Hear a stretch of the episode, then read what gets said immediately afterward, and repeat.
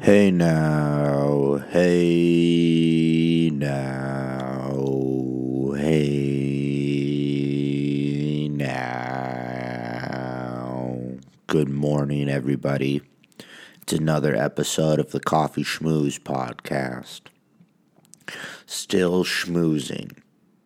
30 year old, Fort Greene, Brooklyn, New York. It's May, and we're still schmoozing. Uh, let me tell you, I'm worn out by this weather. I've had about enough. Had about enough. It's so windy. Every day it is so windy. Uncomfortably windy. Like you can't you can't go out for a stroll cuz it's just you're getting bombarded with these gusts and then the weather it's hot and then it's cold and then it's hot and then it's cold and it's just it's just too much. It's just too much. It's just too much. It's too much on my psyche. I want consistent weather patterns but that's that's not going to happen that's not going to happen. It's only going to be more erratic.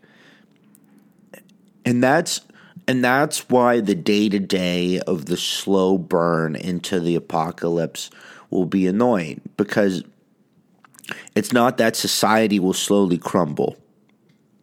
It's that the weather will be erratic while it's slowly crumbling. So you can't even you can't even you can't even have consistent weather patterns while society's crumbling. You can't even have consistent weather patterns. I um I had my last comedy show 2 weeks ago. And uh six people were in the audience. 5 to 6 people. So it was more like a real comedy show. The first show I produced, there was a lot of luck involved. It was produced on the same night as an improv show I was in. So all the improv cast came. And then um, literally all the people I know in New York basically came through to that first show. So I really kind of busted, blew my load on the first show. And the second show was more normal. It was more um, in accordance with with what a comedy show is, where it's like six people in an empty room somewhere. But I love it so much. I love I I love I love doing it for like six people. You know, I love doing it for six people in a room. It's so much fun. And then after, it's like, oh, you have to go back to doing open mics. And that's such a grind. That's such a grind to like get your stamina back up, to build up the calluses, to go back and do a mic. It's a lot of work. It's a lot of work. So I've I haven't been back to doing a mic yet, but I have I have a show next week on the 18th. I have a show. So I'm going to, you know, hopefully between now and then, I'll maintain some of the funny. The funny will maintain. And then I can go do the show. Because it's not about getting on stage anymore for me, though that's always helpful. But I'm comfortable on stage. I'm comfortable talking in a microphone. I'm comfortable saying my jokes. That, you know, I could always get more comfortable. I could always do better with the eye contact. And, you know, I have a lot to work on on the crowd work. And, of course, I'm not much much of a joke writer, just a very basic, rudimentary joke writer. But I can do it. But what I'd have to work on is just my the writing now. The writing is the step that I really need to learn how to do. I really need to learn how to write the jokes. Complicated jokes like like essays, essays on a theme. you know, that you can do five minutes on a topic where you break it down, you know. That's that's where you want to get to. My my shit's like one offs. You know, little story, little punchline, boom, move to the next thing. Little story, little punchline, boom, move to the next thing. Which is fine, but I'm not. It's like somewhere in between. You know, it, it's not like one liners, but it's not essays on a theme. And I need to figure out how to do essays on a theme. Um, so that's that's part of the process. That's the growing. That's the growing that needs to be done. That's that's what you need to work on. That's what you need to work on, David. You just need to grow. You need to grow in that respect. So yeah, that's that's what's happening. You know, but I'm in I'm in I'm in grow I'm in growing stages right now. I'm in growing stages. I'm um for my business. Usually I just do uh I was mainly just doing writing for other attorneys. I wasn't being an attorney myself, really. I was just letting other people do, I was writing for other attorneys. And occasionally I'd pick up a client and be the attorney and, you know, make decisions and guide the client through the hellish process of the American legal system. For example, the American legal system is so far behind the criminal court in Sonoma County, California does not accept electronic filing. You have to do everything in mail and in person. Like like it's bef- it's like 1910. And they're like we just haven't updated it. It's insane. That's insane. Sonoma County Sonoma County does not accept anything electronic when it comes to filing. All documents have to be mailed. So I'm like mailing papers to Sonoma County like it's 1910. That's insane. Anyways, so I wasn't being an attorney. I was I wasn't doing it. I wasn't doing it. And then my friend Steven, he quit Big Law and started running his own firm and was working with clients.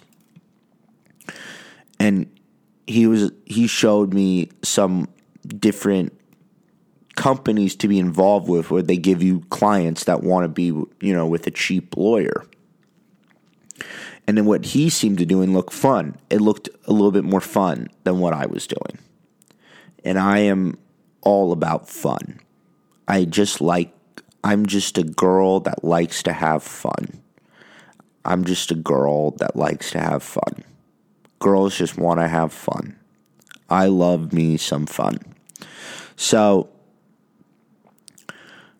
I copied him and started getting clients. And now I'm a lawyer and I have some clients and I'm yeah, I'm going up against fucking attorneys who have like been in the game for 20 years.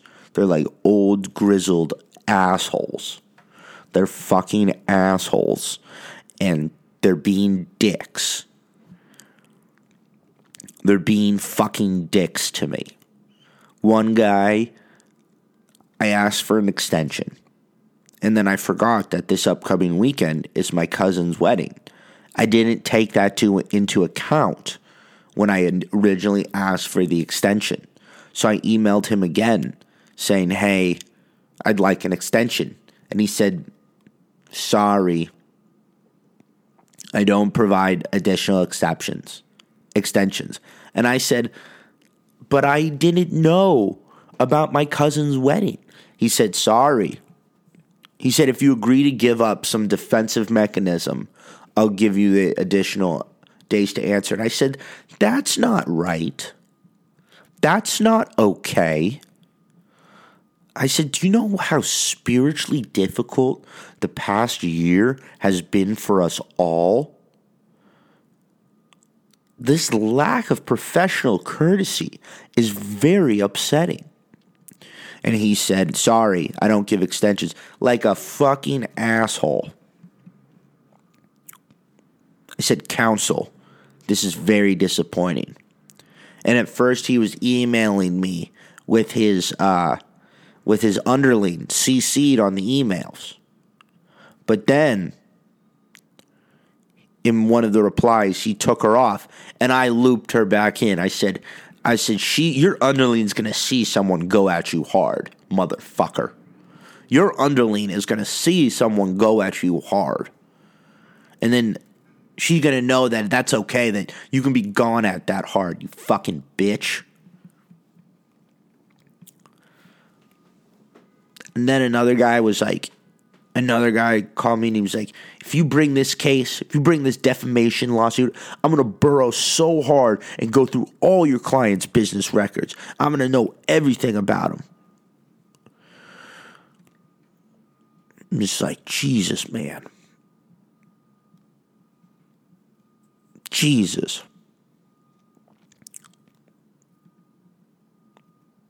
It's fucked up. It's kind of fun, but it, it's fucked up. I said, I don't know what to tell you. I said to them, I said, I don't know what to tell you. But I get it. They don't want to. They don't want to be going up against a young, scrappy asshole, you know, because I don't know what I'm doing. So I'm I'm like all over the place. They don't know how to fight me because they, they, they don't know how to predict it. But it does, as my friend Steven said, it does feel like I'm on like a 15 foot wave right now with these cases. Because these people are looking to me for the answers. And I know what I'm doing, but, you know, it still feels like I'm on a big fucking wave. And the key to being on a big fucking wave is you cannot jump off your board. You have to stay on your board. That's the key. When you're on a big wave and you're flying down and you're scared, it's okay to feel scared, but you have to stay on your board. You can't jump off your board. You got to stay on your board.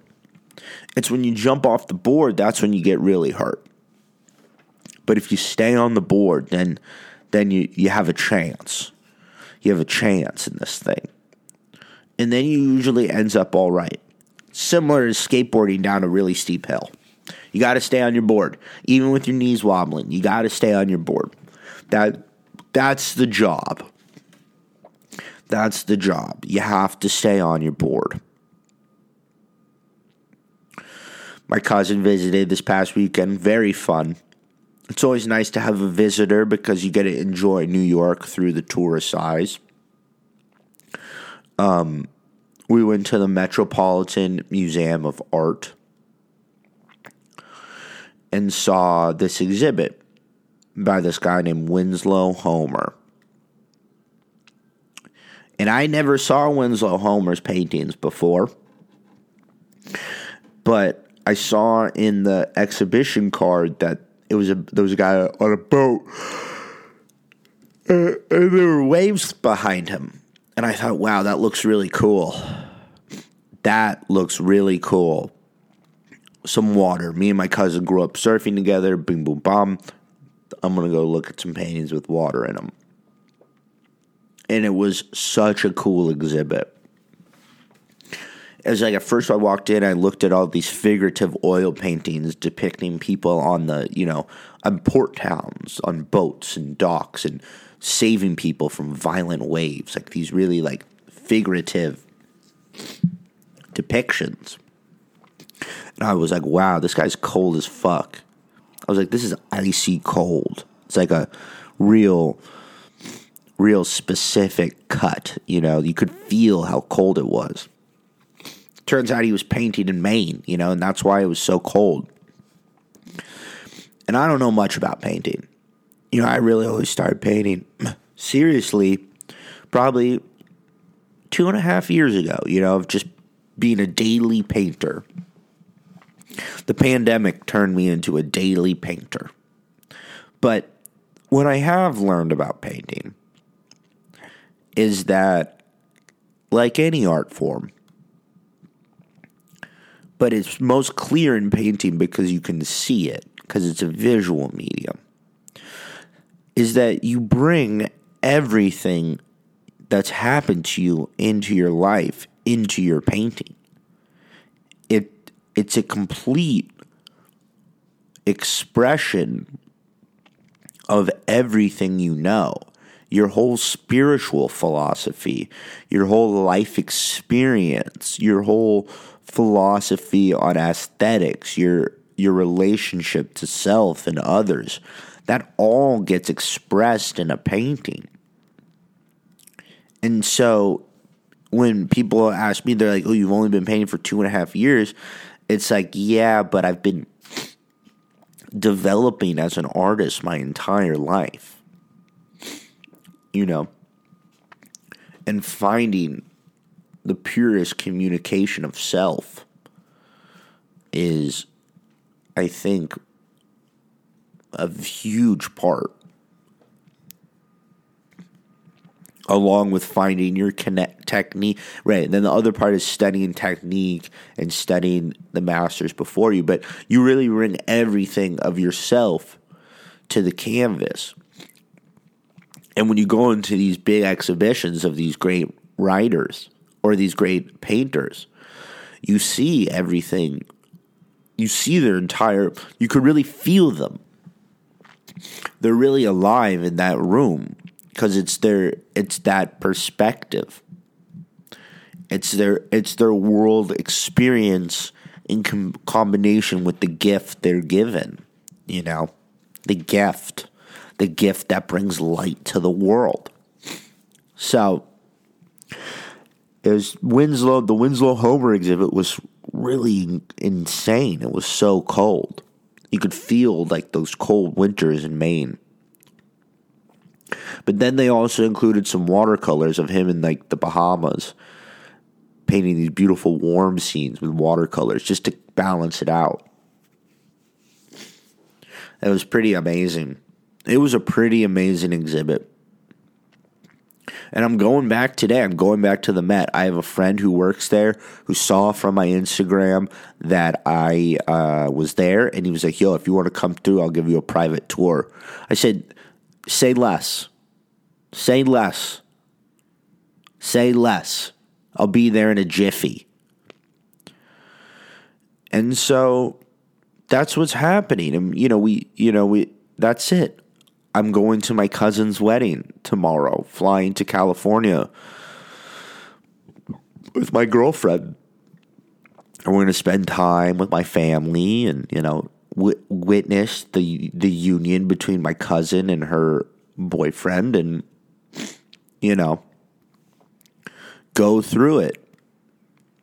We're going to go through it. So so that's the story, really. You know, that's that's what I have to say. Moisha is sitting on my desk right now, going through my papers. The wind is howling outside, just howling. Um, you know, I I've been I've been working out, so the body's feeling good. But it's so hard to work out and then not just eat so much food. I eat so much after. Like, I eat so much. I had a burrito. Last night I, I did a 45 minute spin class. And I didn't eat all day, to be fair. I ate very little all day. But afterwards I had a burrito, a cheesesteak, and an ice cream cone. You know, so what did I I just I feel like everything I do I just sound I'm just I'm back to zero. You know, I two steps forward, two steps back. It's like I got to figure out how to work out now and then have healthy food. That's the next step. But um what a schmooze, you know, what a schmooze. Powered through it, baby. Powered through it.